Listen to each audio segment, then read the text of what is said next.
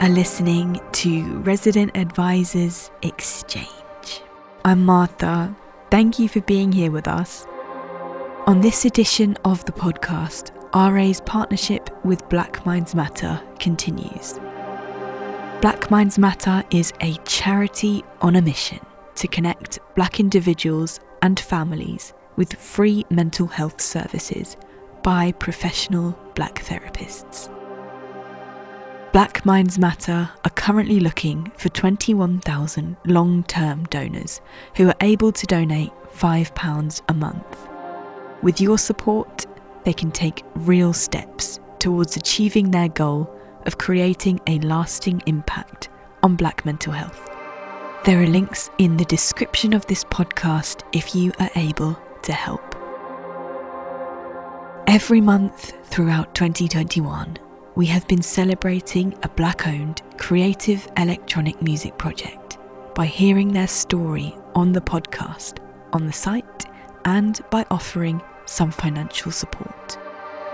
You can find the full details of RA's partnership with Black Minds Matter at ra.co forward slash about forward slash community. Our partnership will continue into next year as we evolve the collaboration to explore more documentary based features on the podcast based on the themes that have arisen during the interviews in this year's series. More information on that is coming very soon. For now, I am delighted to hand over to Vanessa Maria, who has had a chat with the DJ and singer Nio, who is also the founder of Bristol based inclusive club night Booty Base. Booty Base was where I could go and just let loose and play my music and dance all night and come out the club sweaty and everyone else is leaving sweaty. We've all just been in this room dancing to like Afro beats mixed with bass music. And it's, and again, it's like people see booty bass even now as being a bit of a political space, but it's not political. The only thing that's political about it is that we are being unafraid to be who we are and take up the space that we're in. And for some reason, you know, because that's not the status quo. Then people go, oh my gosh, wow, like you're really doing all these things. But it's not, it's not politics. It's just, it's just trying to feel safe. This conversation covers Bristol's complex dynamics, Nio's love of jazz, and how the collective is focusing on supporting each other's mental health as we move into 2022. I hope that you have a wonderful listen to Nio on RA's Exchange.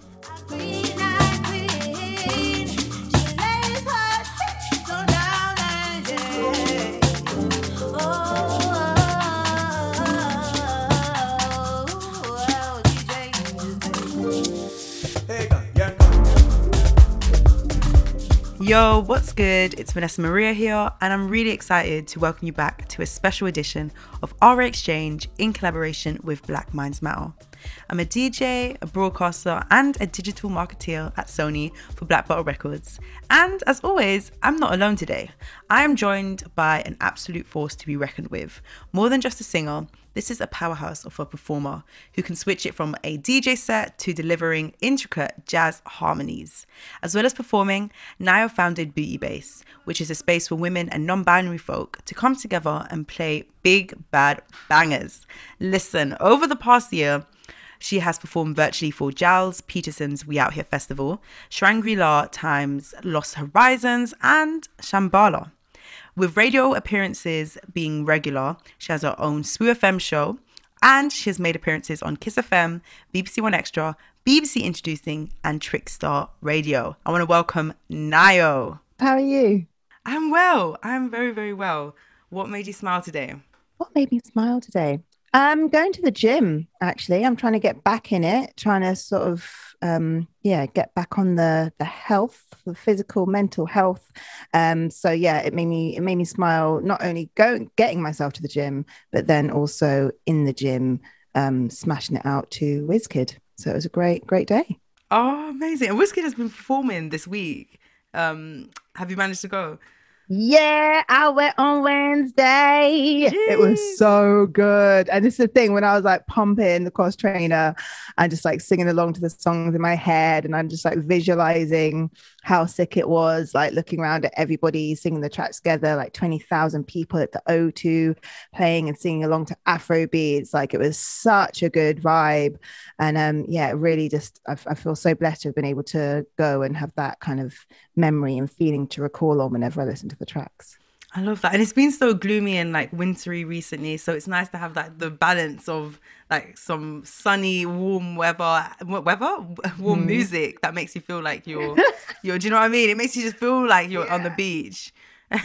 but this is this is it. And it's also just yeah it's like i think that's what i've always loved about afro beats as well you know is that like afro beats just makes me smile. Like it makes me feel like i'm in a hot country um even if i'm not. So even if i'm like in my big old fleeces with my little fire on if i've got if i've got my afro beats on i'm like mm, i'm cool. It's all right. It's gonna be sunny again. We're gonna have heat on our face again.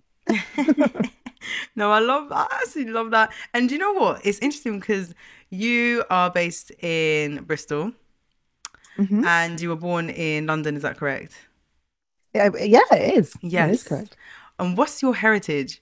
So I am half Nigerian and half English is the is the easy answer. I did my ancestry um because I was really interested to see what other bits might be in there. And of course, you know, on my Nigerian side, there's also Ghana and Trinidad, Tobago, like all all lots of different things. And on my English side, there's Scottish and Irish, and French, and yeah, I mean, there's there's so many different parts of what makes us who we are, right? But um, but yeah, but that is the the the cut and dry, the the black and white would be English and Nigerian. So the warm weather is in your blood. Yeah, yeah. what um what music do you feel most at home with then seeing as you have such a multiplicity of um, identity that you've talked about and how it's it, you can you know base it on being black and white but really it's so much more than that. Definitely and it's it's it's cultural you know and i think for me the music that i feel at home in that's a really good question. I think it would go i think it would straddle a few but probably would be um, jazz which is where my heart is really and jazz is what i listen to to feel grounded and to feel calm um, I used to listen to a lot of Ella Fitzgerald, Nina Simone. Like that's that's what I grew up singing along to. So that's kind of always got an element of um of safety in it for me. But then also things like you know Fela Kuti, like that's that's what was played a lot in my house growing up. So I think I've always had these um I've always had I've always had a kind of backbone of music that was inside sort of musicality and rhythm. Um so yeah, I think I think those two would be the ones which are which are my my core my core genres. Mm. And from from that, what kind of music were you listening to growing up?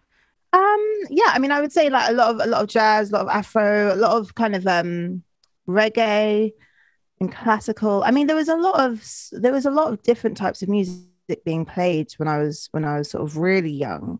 Um, I think the music that I kind of then decided to choose to listen to was yeah, really in like jazz. Um, there's this really incredible um, French uh, duo called um, Les Nubians, who I used to listen to all the time. Didn't know what they were saying because I can't speak French, mm-hmm. but um, they're like a really interesting sort of fusion mix of sound. Um, I think they're based in in New York now, actually. Uh, but yeah, I think uh, like for me, music, which has always made me excited, has been one that's crossed cultures and has had different elements from from their background which you can really hear in their music and it's not something that you've ever heard before. Like what i love about jazz you know like it's like ella fitzgerald i think is one of the most incredible singers and but like she's an incredible singer but then when she scat sings it's all like syllables and you know really she's what i would define as you know the first rapper because of the way that she she plays with sound and she makes things sort of she makes all the musicality and the rhythm just shoots out of her mouth at a speed is which is impossible to replicate i've tried many times um, but yeah like i think i think any kind of music that really makes me want to go and dig more into the artist to find out what their influences are has always excited me And you're an artist yourself. I am, yeah. I'm, I'm a singer. Um, I'm learning production. I, um, yeah, I, I, I DJ. I do some uh, writing, um, and I kind of just really like to play with different instruments. I wouldn't say that I'm incredible at any of them, but I really like to sort of bring them into my own development as an artist. And it was funny actually. I learned to DJ because I couldn't sing at the time. I had some throat trouble and um, I was not allowed to sing for a year. And in that year, I thought, well, I have to do something musical because otherwise I'll go crazy. And um, production seemed a little bit too frightening, a bit, bit too intimidating for me at the time. um, and so, yeah, so I decided to try DJing and just completely fell in love with it. Um, and then when I could actually start singing again, I started putting the two together of DJing and singing at the same time. Um, and then that's the kind of stuff that I'm working on a bit more at the moment. Hmm. And I remember when, um, so we go way back because we met in Bristol when I was living there. Yeah. Yeah. And I remember when um, you brought out your EP, uh, We Fly. Mm. That was such a wonderful moment, I think, for you as well. And we actually sat down and had conversations there about um, identity and how that sort of shaped the music that you make. Um, and that was a quite that was I would say that was like two was it two years ago, maybe two three years. Yeah, ago? well maybe maybe it was even yeah it must have been two years ago. Yeah, yeah my gosh, that's how would, to think about. I know it's crazy. How would you say your creative process has changed in that time? Um, bearing in mind, obviously, we've had a whole pandemic, so I can imagine that it must have. I think everyone's sort of life got turned upside down in that in that sense, like just in in terms of creativity and uh, being um, an artist. Definitely. I mean, I think what was interesting about that is that so during the pandemic, my the remix EP came out. So that was the remixes of all of the original tracks, um, and that was working with some of some producers who I have so much respect for, um, Hagen, KG, LR Groove, and Bo Casassa, and it came out on Dirkle. And I, it was really incredible releasing that. I felt very grateful to be able to actually release anything over that time but it also really reignited my my love for the songs and my love for the sort of the creative process. But i think after that like I, not that i wanted to i think i wanted to pause you know that we fly is I, i'm so proud of it but it took quite a lot out of me emotionally because it was like you say it went really quite in depth into identity and belonging um, and all these types of things. And i was kind of like i don't really know if I want to go back into that place a second time during a pandemic when I can't see anybody. So I kind of paused, but actually during that pause, I was working on a few different other projects and I started writing again, but really organically. Like I wasn't writing for a purpose. I was just writing to get out my my thoughts and my feelings, which is always how I've written in the past. Um, you know, for me, music has always been therapy. That's how I see it because it's it's my way of writing out my emotions, even if I don't really know what I'm like thinking about or, or worried about, but I'll write. And then through that writing process, I'll be able to reflect and I'll figure out what it is that I'm struggling with. So during that time, I just started doing that again and really doing it for me. And what happened through that was then I kind of came out, we came out of the pandemic and I had sort of five, six pieces of work that I was like, okay, well, actually, I could do something with this. Um, so that's actually what I'm working on at the moment is, and and a lot of it is spoken word, which again is really mm. surprising to me because I, I would have never classed. I don't class myself as a spoken word artist, but others do because for me, I'm not. I don't know poets. when I know a lot of spoken word artists and a lot of poets, and they are so like they are so incredibly um, well versed in that craft and it's just something that I've kind of stumbled on because I seem to write in rhyme when I'm upset. Um, so it's like I always feel a bit like, oh, am I allowed to call myself that? But um, but yeah, I came out with these sort of five or six pieces, um, and also that were written around Black Lives Matter, uh, you know, round two. So yeah, that's that's what I've been doing now is just kind of looking back at those things and and starting to develop them with my long-term producer um, and just seeing what comes out of it really. It's, it's been really nice to play again with the band you know. We've been able to play gigs again and start jamming together again and that's been awesome. So yeah it's just been kind of although the pandemic is was and continues to be a very emotionally draining process, um, it has also given opportunity to kind of sit and reflect and reset and you know look at what things we liked about our lives before and what things we didn't and decide what we want to change. Mm, i relate to that really heavily. And it's do you feel like you would have went into the direction of spoken word if you'd not had that opportunity? Um it's hard to say. Mm. i think um i think the spoken word aspect is something that i had started to feel more comfortable with just because there was quite a lot of it in blackbird. And um, people were really responding to that part of um, the song. Um, so I think it's something that I would have maybe come to a little bit later on. Um, but I also think it's kind of it's it's one of those areas where before I might have written something and then gone, okay, how am I going to turn this into a song? And whereas now I'll go, okay, what parts of this is a song? or what part of this is is could be something else so i think it gave me the opportunity to be a bit more experimental and um, put myself in my stretch, which is um, a great phrase that uh, the wonderful Dr. Mena Fombo taught me, which is about like, you know, what you, you can do things when you're in your comfort zone um, really easily. And not that it's always an easy process, but you know what you're doing.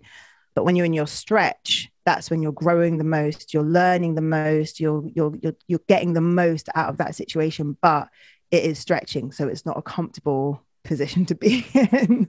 um, so, but yeah, I, I really love that idea now because if I'm, especially if I'm in a creative stretch, I go, okay, I'm in my stretch, but imagine how great it's going to be when this feels like my comfort zone.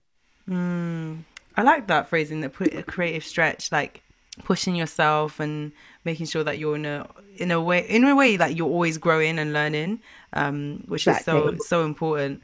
Um, and I feel that that was definitely something that everyone experienced, or not everyone, but most people experienced in that pandemic because it was challenging for like you know for us all, especially in the crave industry. Um, and I know that we've discussed a, a lot of things about um, family dynamics as well and understanding um, where you your lived experience from family members and how that affects, I guess, your well being as well because that all feeds into it. Um, moving moving into that then how do you feel um, your well-being over the pandemic has been shaped? And this you know this podcast is in association with black minds matter. So um, i always think it's really important as well to touch on like black mental health. Definitely. I think what was really interesting for me in the pandemic um, was like my body stopped as in my I got a slip disc in my back in my oh, in wow. the sort of the the bottom of my back and it actually meant that I couldn't move for months really. Oh my um, gosh, yeah. it's thankfully getting better now a year later but it was really frightening because it happened mid pandemic um I lived I lived by myself so I didn't have anyone to help me. Um and then this was also around the time of black lives matter round 2 um, I was also, you know, a couple of months before that, bringing out the music video for Blackbird, and that was, you know, quite an, an interesting process as well. And I suddenly found because because I so I helped organize the first Black Lives Matter in Bristol, which was in 2016, I think. Um, and that was really came out of just needing to do something. I, I felt really um, helpless and afraid and angry. And um, me and a few others helped organize the first one. But what that meant was that when the second round of Black Lives Matter came, suddenly everyone was coming for me. Not not in a not in a negative way, but everyone was like, "Oh my gosh, what do we do? Please get." And I was just like, "I am at my lowest. I have no capacity, and now this thing is happening, which is devastating to me and to our whole community. And I just didn't have anything left to give. And what the the the, the silver lining I can take from that was that while these people, you know, quite quite a lot because I, you know, I do work with a lot of venues and organizations, and you know, they're kind of going, "What do we do?" And I was like, "Look, here's what we need to do is kind of find a way to support a community which is going through a really difficult time, and that is not by asking those who are suffering the most to lead. unless they want to, unless that's where their energy is, because Yeah. everyone has their own thing to contribute in in that time. So it was really, yeah, it was it was. I mean, gosh, even just thinking back to it, it was so draining. I remember having a Zoom call and just bursting into tears with like all these oh organizations. so I was like, God. I cannot do this. Like, I don't know what we should do. I don't know. I like I found it really hard to see any kind of light at the end of the tunnel. And I think, I mean, really, you know, I can look back now and just go, yeah, I was really depressed. Um, and yeah, so with some really, you know, great allies, we kind of created a virtual protest space for people who couldn't actually go to the physical protest because of, you know, many reasons. I myself was shielding. So we kind of did that. But also it was like it was a really good opportunity to let the next generation do what they needed to do. And it was incredible to see the the march that happened off the back of all of the amazing um, younger people in Bristol. And you know whether or not however people feel about the statue like it had to come down. And what was quite nice to be able to do after that as well was when sort of things had started to calm down and the world was very slowly starting to open up again was being able to um, present monumental um, for BBC World, which was talking about not exactly just the statue coming down, but actually what all the people in well, not all the people, but what a lot of key people were doing in Bristol to try and tackle racial inequality. Um, which was a really sort of quite a cathartic thing to be able to do actually and, and felt positive without kind of glossing over the many, many issues that currently exist in society. Um, but yeah, I think that was just such a wild time, wasn't it? It was so I'm just thinking back to it, just like raw. Like the fact that we all survived is incredible. The fact that we all survived and managed to support each other through that in whatever you know capacity we could is incredible because I think it just really, really took it out of everyone. And also the fact that nothing was filtered, you know, it's like I've got nephews and the niece and they were seeing awful things on TV and you know just just trying to be there for your loved ones through that time was was really difficult. Um, but I also think it's it it did go, give us all the opportunity to go actually what am I prepared to put up with when the world opens? Actually do I want to be at these family gatherings with these people who might say really ignorant things? Do I want to be in those meetings with those people who might say really ignorant things? Do I want to open myself up to be triggered um, by people if I don't have to? And I think for a lot of people, it was, yeah, no, no, I don't. I don't want to do that. Um, so I think a lot has changed, you know, for definitely for a lot of people that I've spoken to over the last year because they had to, you know.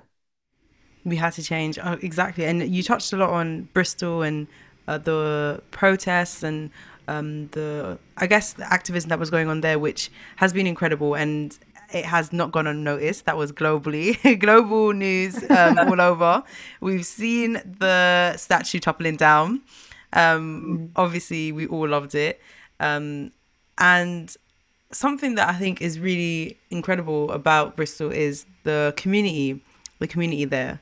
What do you feel um, shapes? Do you feel, first of all, do you feel like sh- Bristol itself as an environment has shaped your um, your the music that you make or the art that you create? Um, and and if so, how do you feel like the history of Bristol or being in being a black person in that city with with its history, its slave history, has um, affected the work that you create? Um, so I would definitely say that yeah, it has it has affected me because you know Bristol Bristol is a very complicated place. Let's put it that way. It is at, at, at its um, sort of best heart. It is an activist city. You know, we are.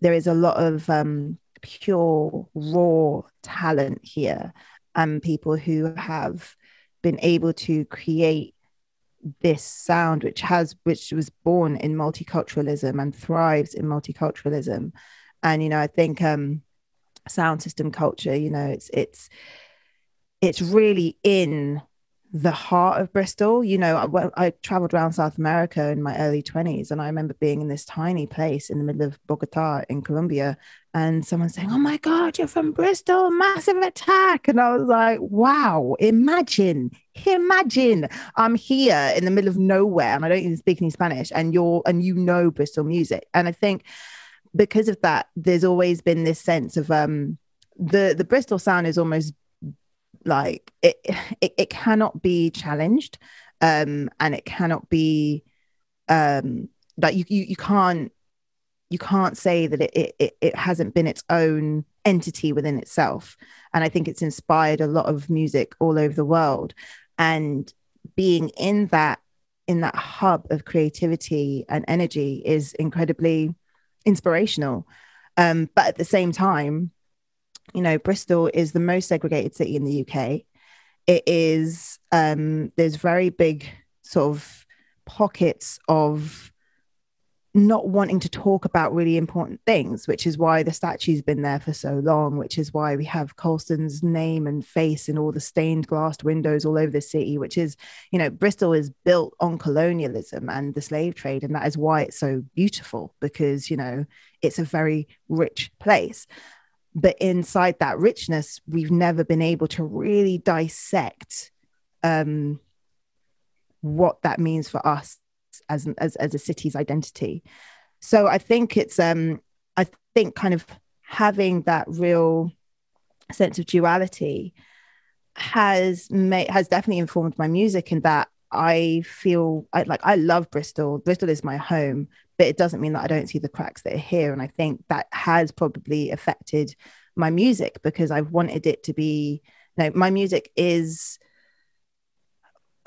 I don't. I mean, people say my music's political. I don't know if, if it's political. I think I'm just talking about the realities of what it is to be a mixed race woman, and for some reason that's political. But mm-hmm. it's uh, probably being here has made me feel like I'm allowed I'm allowed to take up space in the industry, in the the physical spaces of the venues, in the discussions. Like I feel like I should be allowed to be there because why not? Um, so yeah, I think I think sort of being here has definitely like inspired and informed my music in the way that like you know what what what do I want it to say about me? What do I want to leave behind? Like if someone was to hear a song of mine in 50 years, you know, maybe, fingers crossed, um, what would that say about the time and the space that I'm living in right now? Um, so yeah, I think I think it has had a real effect in that way. Do you feel like you are almost bound to talk about some of the issues? Because I, I feel like there's often like this thing of like a burden um yeah that yeah that black people have yeah. and i'm just thinking being in Bristol and being black and with everything that's happened, it's like, do you know what I mean? You feel like you might yeah, have definitely. a responsibility, yeah, a responsibility to talk about. I do, I do. And I also think it's that kind of responsibility, though, like not even just being in Bristol, but I do feel like that's responsibility that gets put on mixed race people generally, which is mm-hmm. that, you know, we are a bridge between cultures and races. And I've always felt a bit of a responsibility to sort of educate, you know, and like not in like a patronizing way, but you know, there's a lot of things that I will hear sometimes that people say to me because I'm like this middleman. And so you have to then decide, all right, am I going to challenge this or am I going to let it go? And because of who I am and the way that I've grown up, I most of the time challenge it because I don't want to be in a conversation like that but yeah, you do get to a certain point, you're like, oh, I don't really know if I want to talk about this today, man. Like, and in terms of music as well, I'm like, maybe I just want to make a banger. Like, maybe I don't want to talk about any deep stuff, but then am I allowed to not talk about deep stuff? Because then how, how am I changing the world? And it's like, bruv, let me breathe. But, you know, that's, and actually, even as I said that, like the track that I released this year was called Breathe. And that was with, um, uh, Cardinal Sound, and it was a drum and bass uh, record. And like, and so that's the thing. I think for me as well, I've kind of gone, all right, what do I want to talk about as an as an artist for my own stuff, and what do I want to just be able to collaborate with people on? And that's you know that's the gift that we have as as artists, really, is that we can we can say, all right, this piece of work is what represents me in this lane, but actually that's not the whole of who I am. Like, and I'm I'm very much a believer that you shouldn't fall into doing or being one thing because we're all multiple, you know, we're all multiple thoughts and multiple feelings and multiple selves. Um, so we should be able to experience that and and have fun with that wherever we can, you know. It's, and and actually that's why Booty base became such a haven for me because Booty base was the place where I didn't have to, you know, I didn't have to be political. Like I can be political. I mean, again, like I, I don't, it's not something that I feel like I choose to do all the time, but Booty base was where I could go and just let loose and play my music and dance all night and come out the club sweaty and everyone else is leaving sweaty we've all just been in this room dancing to like afro beats mi- mixed with bass music and it's and again it's like people see booty bass even now as being a bit of a political space, but it's not political. The only thing that's political about it is that we are being unafraid to be who we are and take up the space that we're in. And for some reason, you know, because that's not the status quo, then people go, oh my gosh, wow, like you're really doing all these things. But it's not, it's not politics. It's just, it's just trying to feel safe, you know? Absolutely. And I, yeah, you put it, you hit it on the nail. It's just about being being safe and um, enjoying and being able to enjoy. And you touched on booty bass, which is great because that is something I definitely want to get into. Uh, what is booty bass for someone who's wondering what the hell is booty bass? It sounds incredible. I want to I want to know what this booty bass is. booty booty bopping everywhere. um, so Booty bass is the it began as a night and then it turned into a collective and. um Booty bass it was basically uh, when I so yeah when I learned how to DJ, uh, and got the opportunity to play a venue uh, for four hours on a Thursday, and I jumped at it because I was like I didn't have decks at home, so really it was a place for me to just practice publicly.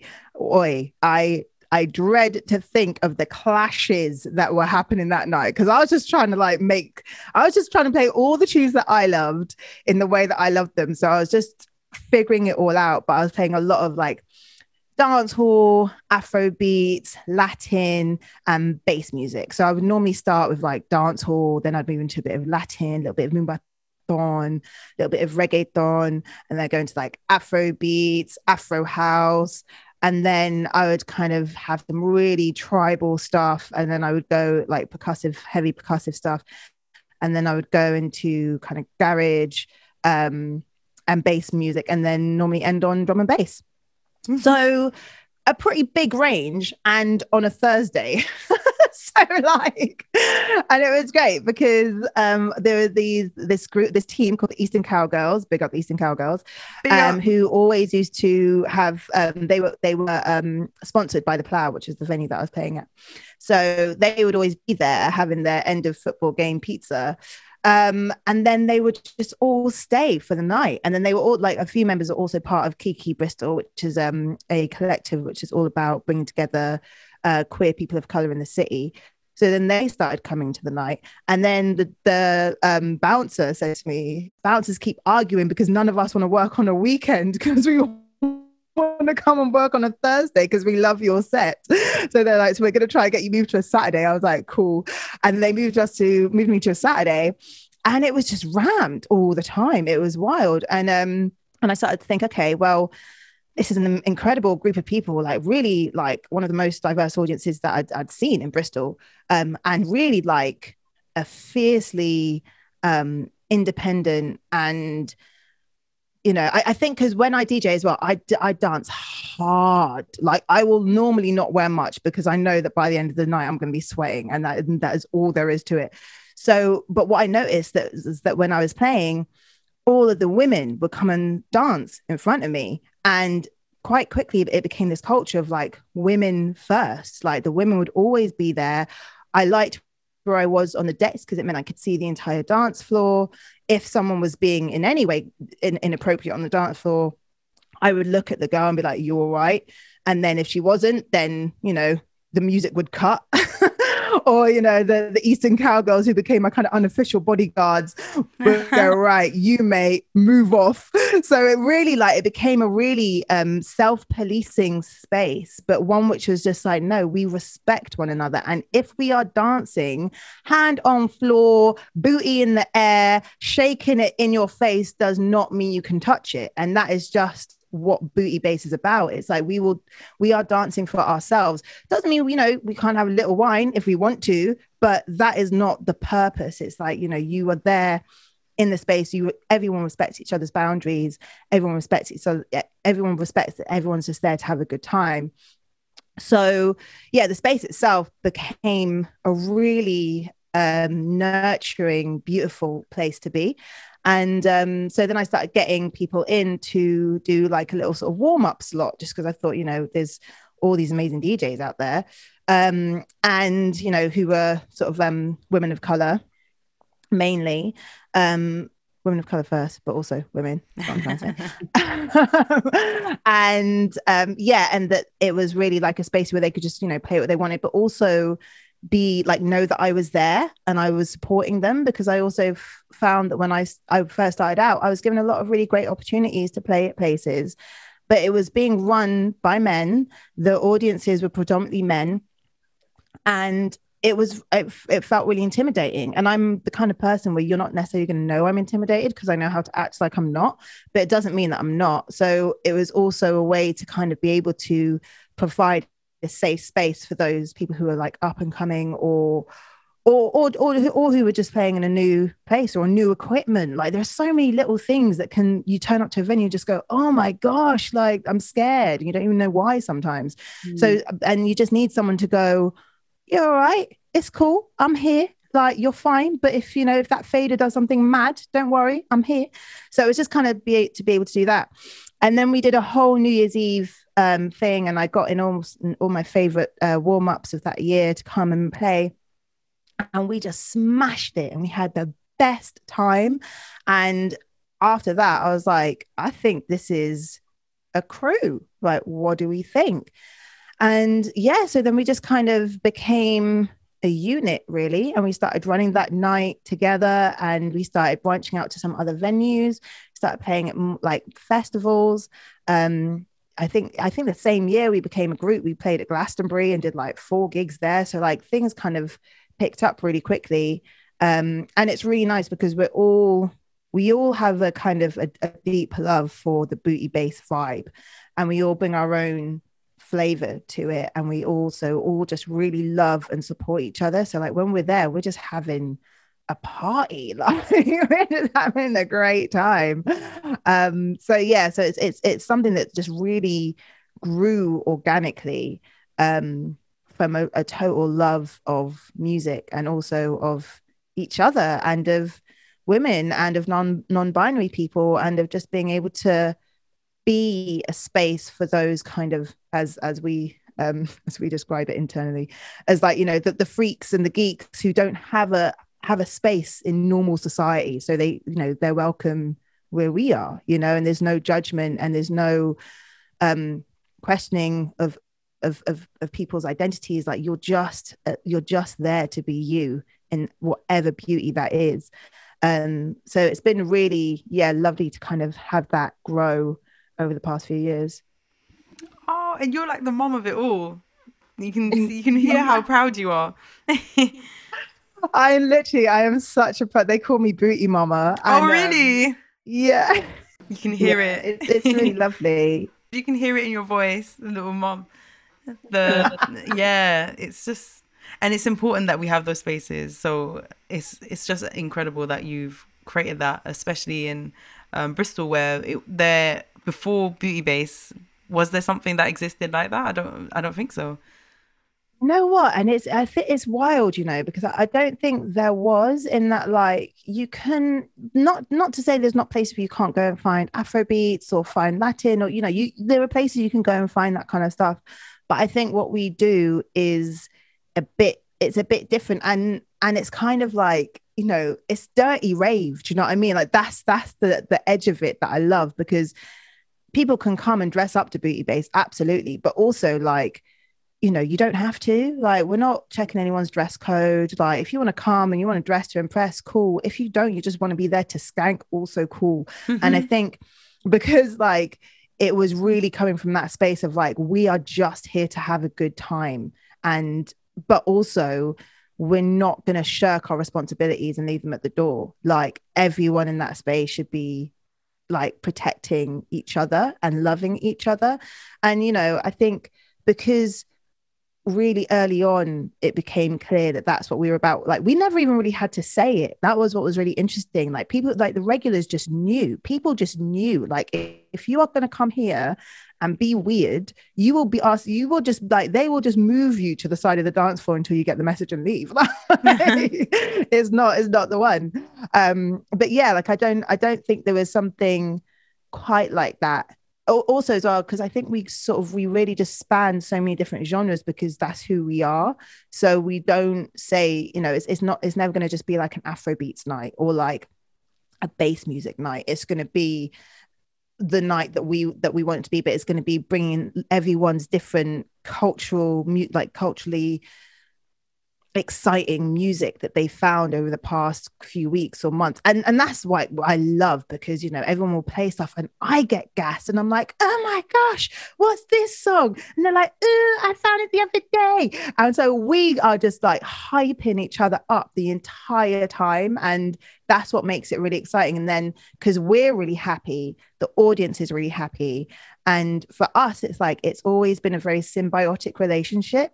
Like I don't see DJing as I'm going to stand here and DJ and you're going to dance. Like, how am I not going to dance if I'm expecting you to dance? I'm sorry. like, what?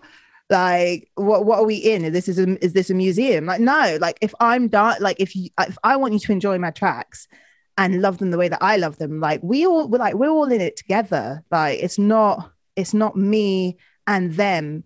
It's everyone. Like, if I'm not having a good night, you're not going to have a good night. Like.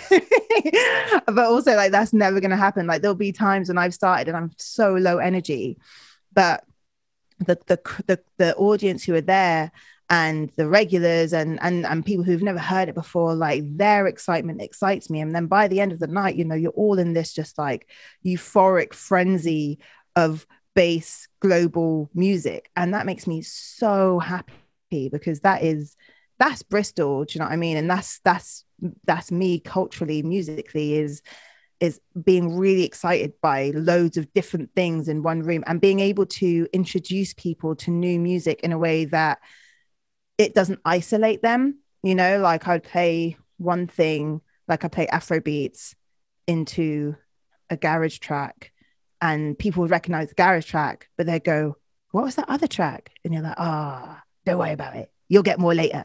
Or you know or you do it the other way around. So it was a really nice way of being able to open people up to new sounds and new genres and new perspectives um, in a way that just was still grounded in like love and respect and party. Oh and with that you talk about introducing people to new i guess experiences and new genres. What new things have you got lined up for the new year? Oh gosh, I mean, so much. I don't even know what I'm allowed to talk about, to be honest. Um, but I mean, I guess, I guess from a booty based perspective, like our thing this year is going to be like doing, like starting to run our own parties again. Because what happened, obviously, you know, during pandemic times is that you know, we actually did quite a lot of online live streaming, which was really good. And it also really showed us um, that that's something that we want to continue doing in some ways because um like we one of our core values is inclusion and, and intersectionality. So for our audiences who can't necessarily come to a night out whether that's because um, you know they can't get there physically or they don't like being there because of anxiety or they have kids or whatever it is like whatever reason it may be doesn't mean that they shouldn't still be a part of the vibe um, and while we were doing the live, the sort of live streaming, I used to get so many messages from people going, "Oh my gosh, I really missed Booty Bass," and and actually I couldn't get to loads of them because of X, Y, Z.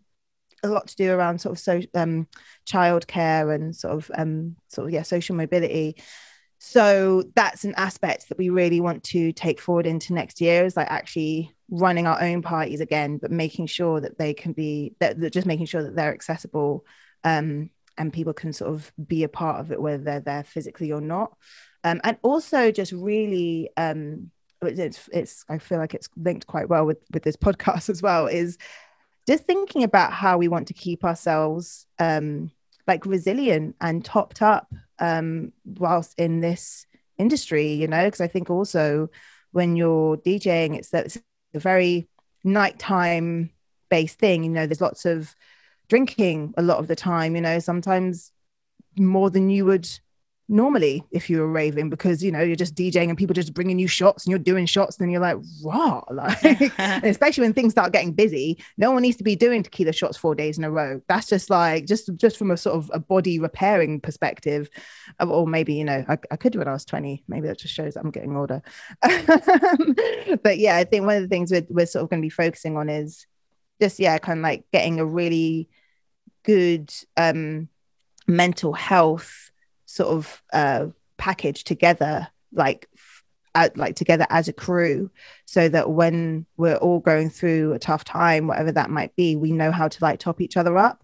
Um, because yeah, definitely over the pandemic, you know, we we really did support each other in that way, and just being able to sort of know as well, like how different people like to be supported and um yeah in, in in what capacity we we can do the supporting too so yeah that's kind of a big a big focus is like how we're going to keep ourselves strong and resilient and happy um, as a crew of people but then also how we're going to um, run events going forward which is um, as inclusive as they can be Niall, thank you so much. thank you. I feel like I feel like I've become stronger just listening to who, listening to what you had to say. Um, so I just want to thank you for sharing sharing all of that. Um, and thank I, you so much for having me, man. Like literally, and it's so it's so wild that we haven't been able to like hang out since all the madness happened. But like I was listening just because obviously you mentioned um when you interviewed me at the We Fly thing, and that's on my podcast. So yeah, if anyone wants to check that out, that's on the Mixed Bag podcast on Spotify.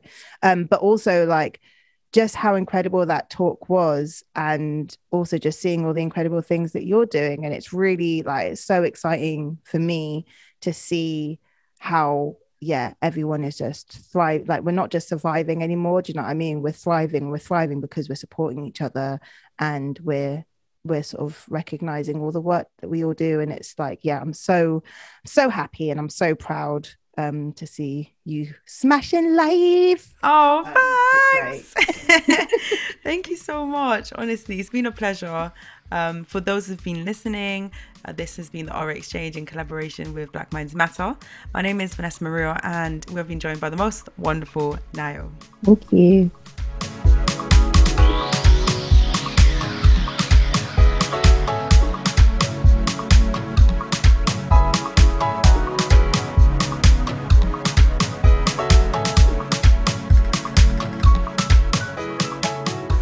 Thank you for listening to RA's Exchange with Nio and Vanessa Maria. Black Minds Matter are currently looking for 21,000 long term donors who are able to donate £5 a month. With your support, they can take real steps towards achieving their goal of creating a lasting impact on black mental health. There are links in the description of this podcast if you're able to help. I will be back with a new episode of RA's Exchange for you next week. Until then, our full archive is available for you to take in at any time, including all the episodes from our collaboration with Black Minds Matter. Take care.